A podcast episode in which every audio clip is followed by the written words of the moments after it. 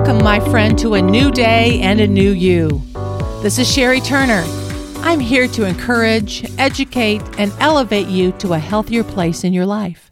Let's briefly review last week. Knowing is now doing, eating better. We discussed making smart choices and balance. Calories going in must equal calories going out if you're maintaining, or we must burn more calories if you're wanting to lose a little bit of weight. Every calorie counts. It is helpful to record everything on your move log or your food intake records. We then looked at smart choices in choosing what foods to eat. More fresh fruits and vegetables, remember, with the phytonutrients, whole grains, low-fat dairy and proteins, and limiting your added fats. We discussed helpful ideas such as smaller plate or cup sizes when you're having a meal, eating slower, and keeping that daily food diary. We also talked about smart choices of the family meal, positive benefits of eating together at the family table. And let me add that when we include our children, no matter what their age, to our meal prep and our cooking, that helps produce better eaters. Give them age-appropriate chores to do. For example, the youngest can get the food out from the refrigerator. This helps with identifying what the food is, fruit or vegetables, maybe even colors. They can wash lettuce and fruits and vegetables in the sink. They can help dump the food into a bowl and possibly stir. Older children can help cut up food, stir, layer food in the preparation stage, and also plate cooled food. Teamwork and learning go hand in hand. And lastly, last week we talked about smart choice of planning meals and budgeting. We assessed, we have acknowledged, we are planning, and we're achieving healthier habits for a better you. Now let's focus on this week's topic of hydration. Let's look at some basics of your body and its need for water. So how much water is actually in your body? At birth, a baby's weight is approximately seventy-five percent water. Now from that point on in life, the percent gradually declines. For healthy males ages twelve to fifty, there is about fifty-nine percent of their body weight as water. And as men age fifty-one on, the percent decreases to about fifty-six percent, and these are all averages. For the healthy females aged twelve to eighteen, the percent is fifty-six percent of the body weight is water. Females aged nineteen through fifty, it drops to about fifty percent. And ages fifty-one plus, the percent body weight of water is forty-seven percent.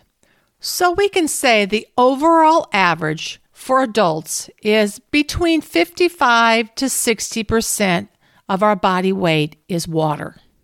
As we move from teen years to adult years, we see that the percent of body water decreases due to the more body fat we have as we age. Fatty tissue contains less water.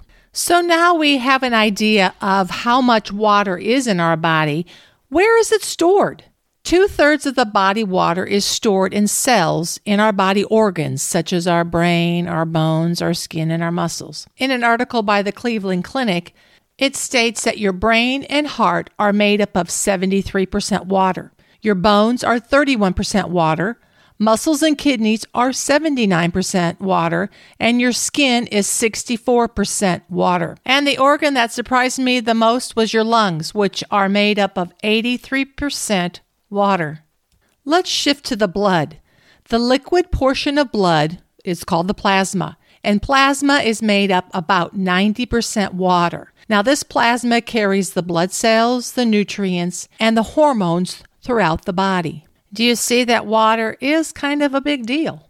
Let's take a look at what water does in our body. The Mayo Clinic has a great article that I have linked to this podcast and also to my website. It states that water regulates our body temperature. As temperatures rise, we sweat and we breathe harder with respiration. Also, it moistens our tissues, such as our eyes, our mouth, our nose, in the forms of saliva and tears. Water lubricates our joints. It also protects body tissues and organs, such as our sensitive tissues, and also in the spine, it acts as a shock absorber. It helps prevent constipation and helps flush waste through our urine. It dissolves minerals and nutrients, metabolizes and transports proteins and carbohydrates from the foods we eat to nourish our body. Water also carries oxygen to the cells. It's part of the fluid that surrounds and protects the brain and also a baby in the womb. Nearly all major systems in the body depend on water. So we definitely understand our need for water or fluids in our intake for our daily lives, because as the body sweats and we breathe, we excrete, we grow, or we're sick with diarrhea or vomiting, we are losing that vital water. So the question is, how much water do I need to drink every day? The answer, it depends on a few factors. Number one, your size. The more you weigh, the more water you need. Number two, how active are you? If you're working out, or maybe you're working outside or moving a lot during a day, you're going to need more. Number three, where you live. If you live in the warmer climates or you're visiting a warmer area, you need to drink more. And number four, it depends on your metabolism. If you're one of those lucky people that was born with a great high metabolism, guess what? You need to drink more water. The National Academies of Science, Engineering, and Medicine recommend for the average person, a male should drink three point seven liters a day, or one hundred twenty-five ounces. A female needs to drink two point seven liters a day, or ninety-one ounces. Now, these are total amounts, which include your food and your beverages. To personalize it, here's a good calculation. Take your body weight in pounds and divide it by two. In ounces, that's what you need to drink every day. So, for example, if you weigh one hundred eighty pounds and you take that divided by two, your intake every day should be ninety ounces of fluid. Besides measuring, how can you tell if you're getting enough water daily? You just can't go on if you're thirsty. The easiest way is just to check your urine. It should be a watery yellow color. If it's bright yellow or has a strong smell, that means you may be dehydrated. You need to drink more. Dehydration is a concern. The physical symptoms of mild to moderate dehydration are constipation, dizziness, dry mouth, fatigue, and muscle cramps. You may have a high heart rate but a low blood pressure, maybe a loss of appetite but crave sugar. You may have a flushed red skin, swollen feet, heat intolerance, or chills. With any of these symptoms, if you drink water, you should feel better within five to ten minutes. If symptoms persist or get worse, you may be moderately dehydrated, where you may need to seek attention of an urgent care or a doctor's office for I V hydration. In severe cases, call nine one one or go immediately to the E R. We don't take hydration status lightly because dehydration affects your vital organs. In your brain, severe hydration shrinks the blood vessels. When there isn't enough fluid in your brain, it affects memory and coordination. Your heart has to work harder when there's less water in your blood. We typically urinate about six or seven times a day. If you are dehydrated, you urinate less because less water in the blood causes your kidneys to hold on to the urine. We will see muscle cramping as well. When we sweat, we lose electrolytes like sodium and potassium, and that can cause cramping. By drinking water and possibly a sports drink, we can replenish those electrolytes we have lost. Not only can dehydration affect the vital organs, it also can affect us mentally and emotionally by having confusion, crankiness, and anxiousness. By losing just as little as one point five percent of our body water, we start to see symptoms such as headache. Your amazing body's natural response to water loss is thirst. So stop, think, and drink. I wanted to add one important fact that sometimes we don't think about, but certain medication, such as diuretics or your water pills, can result in increased urination, and that could lead to dehydration. So if you're on that type of medication, please be aware. If you have infants or children at home, remember that especially when they're sick, they're at higher risk because they're unable to communicate that they're thirsty. Please monitor the amount of fluids that your kids take in, and remember, water's the best. Okay, we know the importance of water in our body and how much we're supposed to take every day. So let's talk about drinks.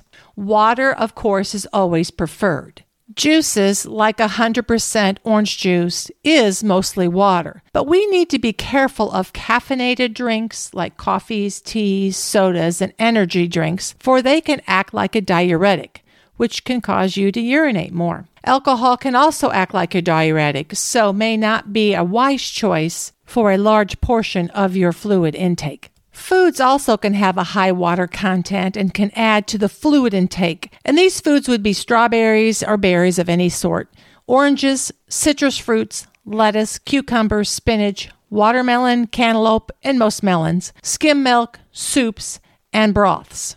So in summary, up to this point, our bodies are over fifty percent water, and water is vitally important for key bodily functions. We must be aware of our fluid intake in all our age groups, but especially in our babies, the young, the elderly, and the sick. Please encourage water over the other drinks available. I've hit water pretty hard today, so let's just, for a minute, take a look at some other beverages. Studies have shown that calorie intake from beverages has doubled since the sixties due to the dramatic increase of soft drinks, juice drinks, ales, our sports drinks, sweetened teas, and our fancy alcoholic beverages. Many people are consuming soda, energy drinks, and high-calorie coffee drinks each morning to start their day. And in a lot of cases, it's replacing their breakfast. Even with the high calorie content, there is a low nutrient value to these drinks. I just want you to be aware and keep track of the calories on your food log to see if this is a positive in your health progress. The type of fuel you put in your body is very important. Please be aware of these high calorie, high sugar drinks, and if you are including them, please use moderation and portion size. Some good options are one hundred percent juice, probably four to six ounces a day, your low-fat milks, your soy milk, your almond milk, your infused waters, which we cut up fruit and put it in our pitcher of water, or some sparkling water. There are other choices. Just read the label before you purchase. Let's put practice into motion. A typical day would be a coffee shop in the morning, maybe a medium cafe latte, sixteen ounces, with whole milk.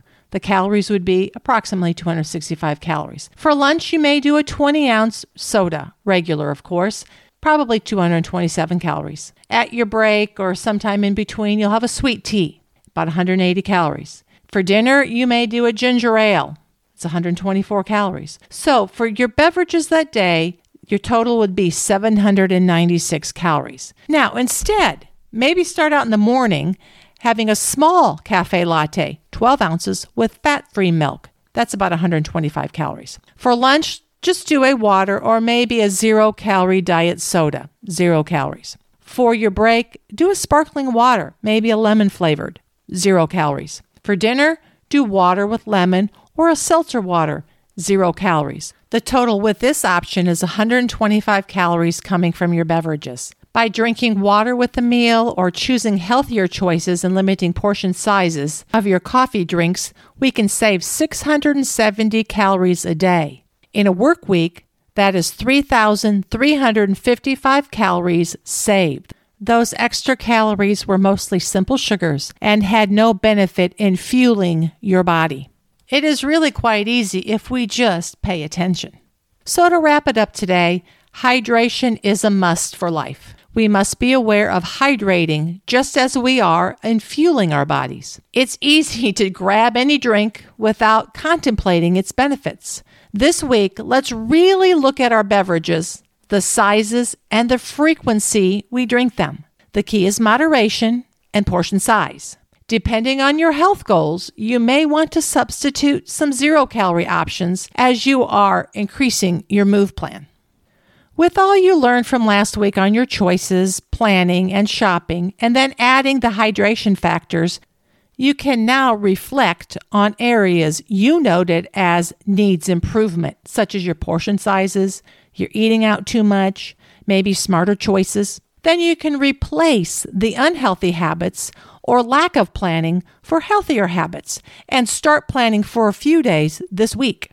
And then reinforce over time your new life plan of health, organization, and balance. Just start.